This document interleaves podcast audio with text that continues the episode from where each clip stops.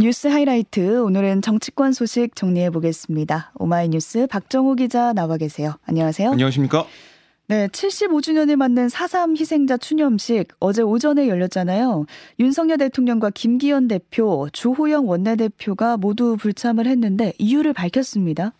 네, 윤석열 대통령은 이 대통령실 관계자 얘기를 들어보면 음. 지난해 대통령 당선인 신분으로 참석을 했고 같은 행사에 매년 가는 게 뭐 여기에 대해서 적절한지 고민이 있다. 음. 그래서 올해는 한덕수 총리가 가는 게 적절하다고 판단한 거다.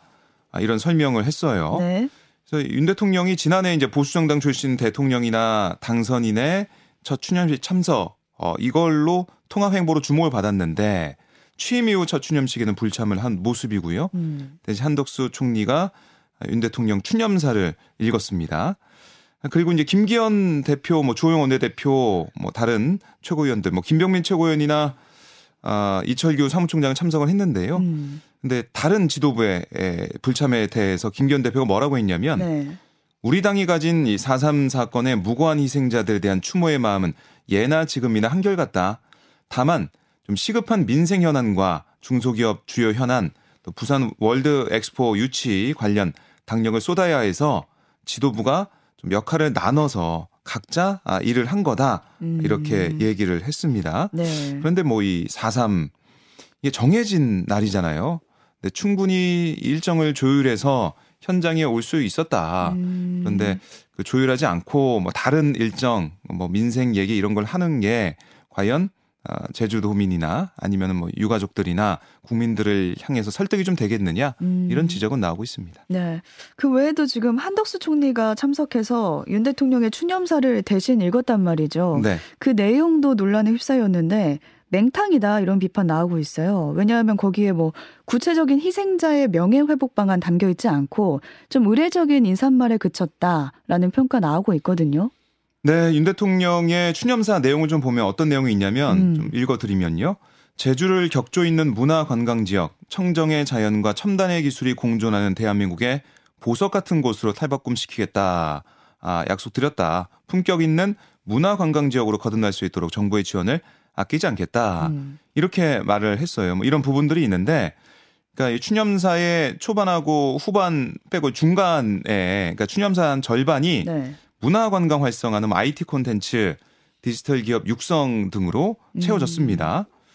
이 대통령의 추념사를 듣던 뭐 유족 등은 이런 얘기가 이 4.3 추념식장에서 할 얘기냐. 음. 추념사라기보다는 대통령 선거 유세장에서의 제주도 공약 아니냐.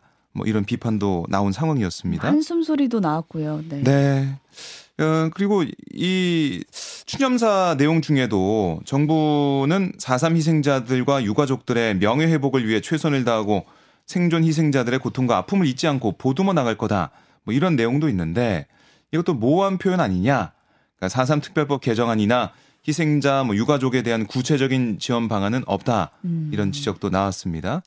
또 하나는 윤 대통령의 추념사 내용이 지난해 그러니까 당선인 신분으로 참석했을 때 했던 그 어, 발언 내용과 비슷한 부분도 또 눈에 띄어요. 음. 그래서 복붙한 게 아니냐 아, 네. 이런 의혹도 불거졌습니다. 복사 붙여넣기. 네. 네. 이런 상황에서 지금 태영호 국민의힘 최고위원의 발언도 주목을 받고 있는데 앞서 제주 4.3 사건이 김일성의 지시로 발생했다 이렇게 주장을 했는데 이 주장 어제도 그대로 이어갔습니다.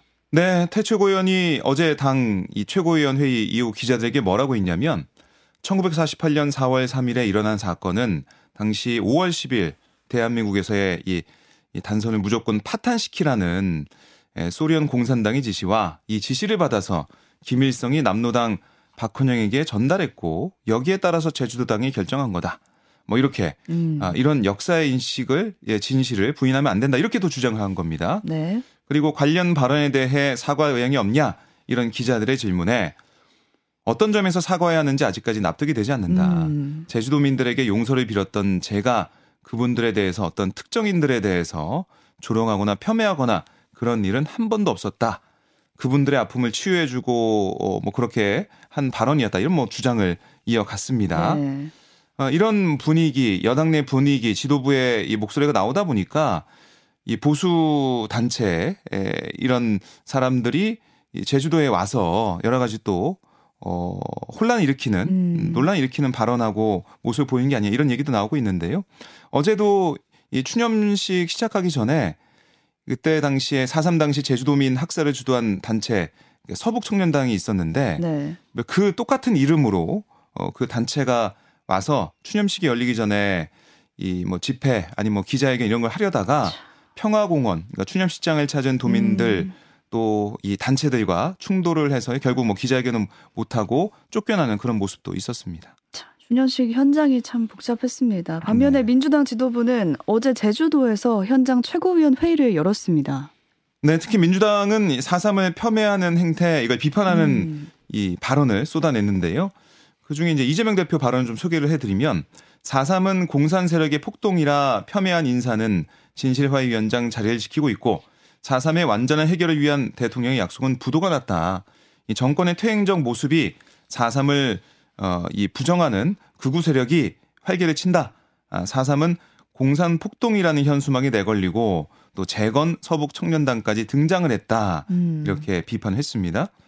그리고 어제 이제 문재인 전 대통령 내외도 이 제주를 방문했는데요. 네. 그래서 평화국원을 찾아서 어, 헌안을 하고 어, 분양을 하기도 했습니다. 어, 여기서 이제 여전히 4.3을 모독한 행위가 이뤄지고 있어서 개탄스럽고 가슴 아프다. 4.3의 완전한 치유를 이룰 때까지 마음으로 함께하겠다. 이렇게 얘기를 했습니다. 네. 아, 그리고 이제 어제 민주당도 어, 지도부도 뭐 의원들하고 다 찾았지만 국민의힘에서는 또 이준석 전 대표도 이 자리에 함께 했습니다. 음. 천하람 위원장 등 함께 했는데요. 이런 기념식에 참석하는 게 기본이다. 그러니까 김종인 이준석 체제에서 과거 역사와의 진실한 대화를 시도했던 게 그러니까 이번에 새로운 지도부에서도 계속되길 바랐으나 그렇게 되지 않은 것 같아 안타깝다. 음. 또 불참의 이유를 붙이는 게참 궁색해 보인다. 이런 지적을 하기도 했습니다. 네, 국회 상황으로 넘어가 보겠습니다. 여야가 정치, 외교, 통일, 안보 분야 대정부 질문을 했는데 한일 정상회담 등 외교 문제를 놓고 좀 치열한 공방 벌였습니다. 네, 민주당 의원들은 이 한일 정상회담을 구려 외교로 규정하면서 공세를 퍼부었고 음. 여당인 국민의힘 의원들은 윤석열 대통령의 대승적 결단에 따른 회담이었다. 옹호하는 모습이었어요. 어, 뭐 평행선을 달리는 그런 느낌이었는데 민주당 김상희 의원은 어떤 얘기를 했냐면 한일 정상회담 어, 이거는 인권을 짓밟고 국격을 땅에 떨어뜨리고 국민의 자존심에 큰 상처를 준 굴욕적인 회담이다. 대법원 판결을 완전히 무시하고 또 전범 기업 대신 우리 기업 돈으로 강제 동원 문제를 해결하겠다고 했는데 음. 아, 그리고 일본의 호응을 구걸한 거 아니냐 이런 비판도 했고요. 그리고 이제 한일 정상회담 이후에 일본 언론을 통해서 계속 나오는 그런 얘기가 후쿠시마 오염수 방류 문제, 네. 또 후쿠시마산 뭐 수산물 수입 문제 뭐 이런 건데 여거에 대해서도 민주당이 비판을 했습니다. 윤영덕 의원은 왜 국민들의 당연한 질문을 괴담이라고만 하느냐. 아, 오염수 방류 문제에 대해 우리 정부가 믿을 만한 자체적인 검증을 하지 않고 국민들이 가진 염려나 우려를 다 해소할 수는 없다. 음. 이렇게도 주장을 했습니다. 반면에 국민의힘의 얘기를 좀 들어보면 윤상현 의원이 이렇게 얘기했습니다. 한일 관계를 피해자와 가해자라는 고정적 틀로 묶어놓지 않고 피해자가 먼저 화해 손을 내밀어서 가해자의 사과와 협력을 이끌어내자는 게 김대중 정신이었다. 음. 이런 결단을 이어나간 게 윤석열 대통령이다. 이렇게 네. 주장을 했고요. 그러니까 뭐 또 일본 정부의 미온적 반응이 전임 정부, 그러니까 문재인 정부 탓 아니냐 이런 주장도 윤석열 의원은 펼쳤습니다. 뭐 한덕수 총리도 비슷한 시각이었는데요. 윤 대통령이 역사적인 새로운 장을 열었다. 아, 성과를 강조했고 또 이렇게도 얘기했어요. 현재 국제사회에 있어서 위치는 일본보다 한국이 일부 분야에서는 높은 분야도 많다. 그러니까 이제는 우리가 피해 의식 차원에서만 모든 것을 보지 말고 우리가 나서서 일본을 음. 끌고 갈 수도 있다. 이렇게 생각해 볼 수 있는 거 아니냐. 이렇게도 주장을 했는데 네.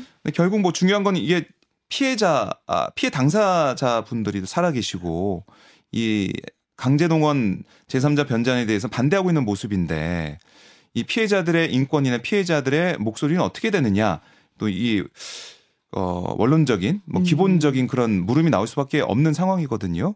그리고 일본의 호응을 과연 우리가 기대해도 되는 것이냐? 이런 음. 물음도 나오고 있는 상황이고 뭐 독도 뭐 후쿠시마 문제 또 이 초계기 문제 여러 가지 사안에 있어서 일본 뭐 언론의 보도를 뭐 일본 정치인의 얘기를 들어보면 우리 정부가 뭔가 유화적인 그러니까 어 일명 뭐 퍼주기 다 한 거 아니냐?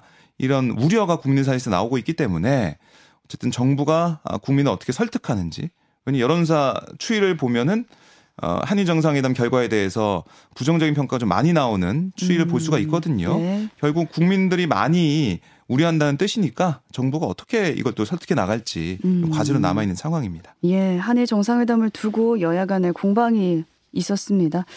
이른바 또 검수한박 법안에 대한 헌법재판소 판결을 두고도 여야가 충돌하는 모습 보였죠. 네, 이제 국민의힘의 이태규 의원은 이 헌재 결정에 대해서 법률 처리 과정에서 헌법과 국회법을 위반한 사실을 인정하면서도 법률이 무효가 아니라 결정했는데 국회에서 편법, 탈법, 불법을 저질러도 괜찮다는 거 아니냐? 음. 뭐 이렇게 꼬집었고요. 반면에 이에 맞서서 민주당 김혜재 의원은 법무부의 검수원복, 그러니까 검찰 수사권 원상복구 시행령을 거론하면서 이게 그야말로 입법권을 무력한 시행령 쿠데타 아니냐? 이렇게 또 맞서는 모습이었습니다. 네. 아, 또 하나 이제 민주당 이재명 대표와 노웅래 의원 등에 대한 검찰의 수사를 두고도 야당 의원들과 한동 법무부 장관이 날카롭게 대립하는 모습을 보였는데요. 민주당의 박용진 의원은 이 노웅래 의원에 대한 검찰 수사 관련해서 답정 기소 아니냐, 그러니까 답이 정해진 기소 이걸로 음. 정치적으로 기획된 부실한 수사 아니냐, 아, 이재명 대표를 겨냥한 사전 예행 연습용 국회 간보기로 활용됐다 이렇게 주장을 했고 또 이 박영진 의원은 의원들을 향해서도 검찰과 한 장관이 우리를 이런 식으로 농락해도 되느냐 이렇게 묻기도 했어요. 음. 어, 그러자 한동훈 장관은 박용진 의원 주장 이게 비약이 심하다. 녹음까지 있는 뇌물 사건인데 비약이 심한 거 아니냐.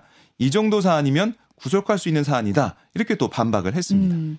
이외에도 민주당 김병주 의원과 한동훈 장관이 맞붙기도 했는데요. 대체 복무요원 문제를 두고 좀 철저히 오간 거죠. 네. 김병조 의원은 이 대체 복무 요원 수 이 질문을 했는데 거기에 대해 한동훈 장관이 모른다고 하니까 음. 왜 관심이 없느냐 이게 몰아세웠고요. 아, 네. 그러자 한동훈 장관은 아니 숫자를 물어보는 것에 답할 수 있는 사람은 별로 없다. 장학 퀴즈가 아니지 않느냐 이렇게 반박을 했습니다. 그러자 김병조 의원은 본업에 충실하라 아, 이렇게 또 목소리를 높였고 한동훈 장관은 호통치지 말라. 그러려고 나온 거 아니다. 이게 또 음. 맞받았습니다. 아, 이런 한동훈 장관 이 답변 태도에 민주당 네. 의원들이 고성을 지르고 항의하니까 그때 이제 사회를 보던 국민의힘 소속의 정우택 국회 부의장이 품위를 지켜달라 음. 자제를 당부했고 그러자 민주당 의원 중 일부가 뭐 당신이나 품위를 지키라 이렇게 반발했고 그러자 정 부의장이 함부로 당신이란 소리 하지 말라. 아, 품성을 지켜라. 뭐 건방지게 이런 목소리까지 들을 수가 음, 있었습니다. 음, 네, 또 공방이 거세게 일었고 K-팝 그룹 블랙핑크와 또 미국 팝스타 레이디 가가의 합동 공연에 대한 얘기도 어제 국회에서 잠시 나왔네요. 네, 이제 박진 외교부 장관 어제 김병조 의원이 미국 측이 공연료는 우리에게 요구했다고 하는데 그런 보도가 있었죠.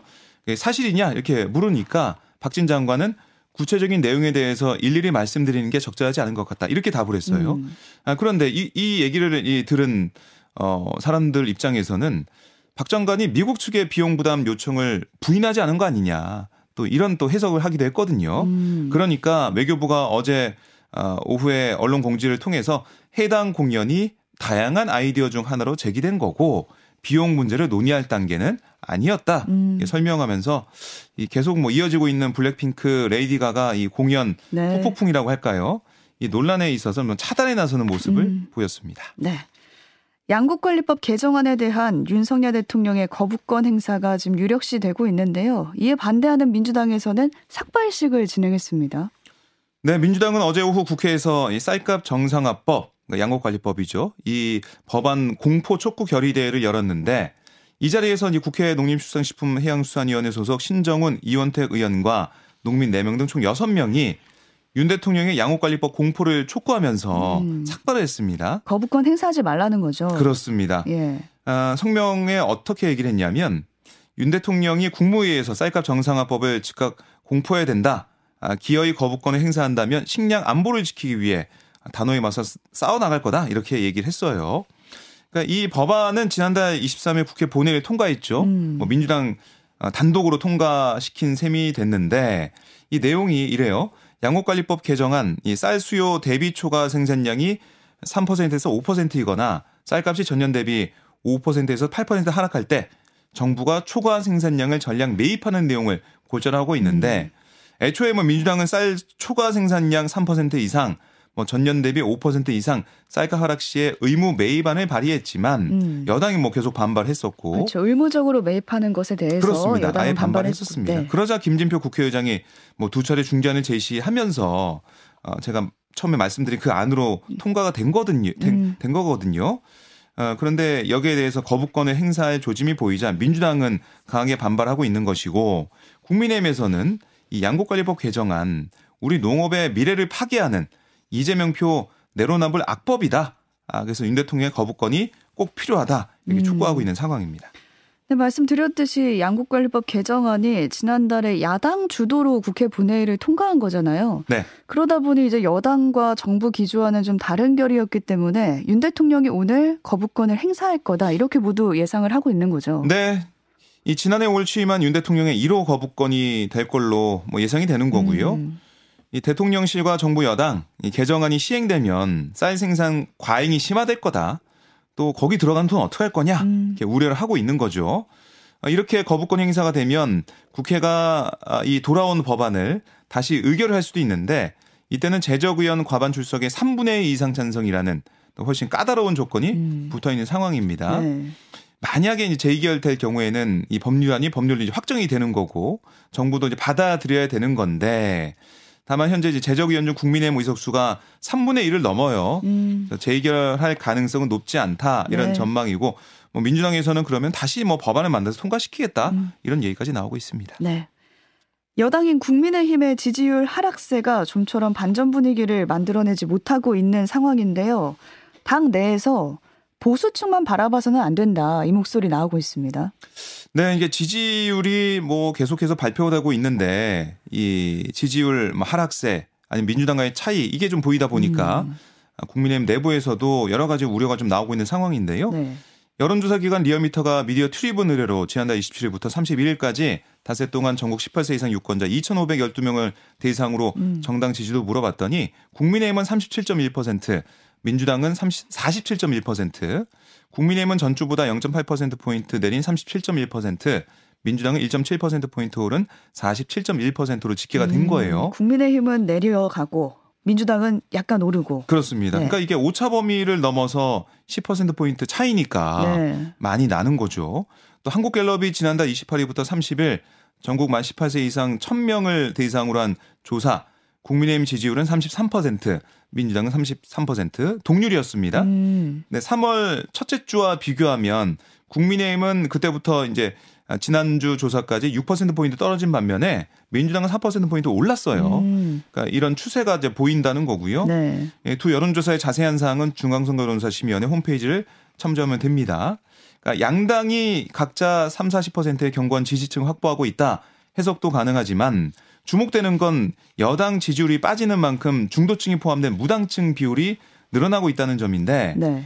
이 무당층이 늘어나고 있다는 점 이게 이 국민의힘의 지지층에서 빠져서 무당층으로 가고 있다는 점이니까 국민의힘의 지지층이 이탈하는 게 아니냐 이런 얘기가 나오고 있고 전당대 컨벤션 효과도 보이지 않고 내년 4월 총선을 치러야 하는 좀 의원들 사이에서는 동요하는 분위기가 나올 수밖에 없는 거고요. 음. 특히 캐스팅 보트인 중도층 이탈 이게 총선 승리에 걸림돌이 될 수 있다. 이런 지적이 나오고 있는 상황입니다.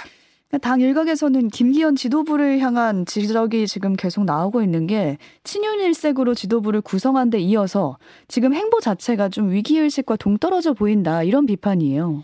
네, 그러니까 중도층, 청년층 표심 이탈 이런 상황에서 지도부가 별다른 뭐 목소리를 내지 않다 보니까 하락세인 대통령 지지율과 연동되는 게 아니냐 이런 얘기도 나오고 있고요. 천하람 전남 순천갑 당협위원장 어제 CBS 라디오에서 우리 지지층만을 보면서 정치하는 게 아니냐. 음. 이대로 가다가는 다음 총선은 굉장히 어려울 것 같다. 이렇게 내다보기도 했습니다.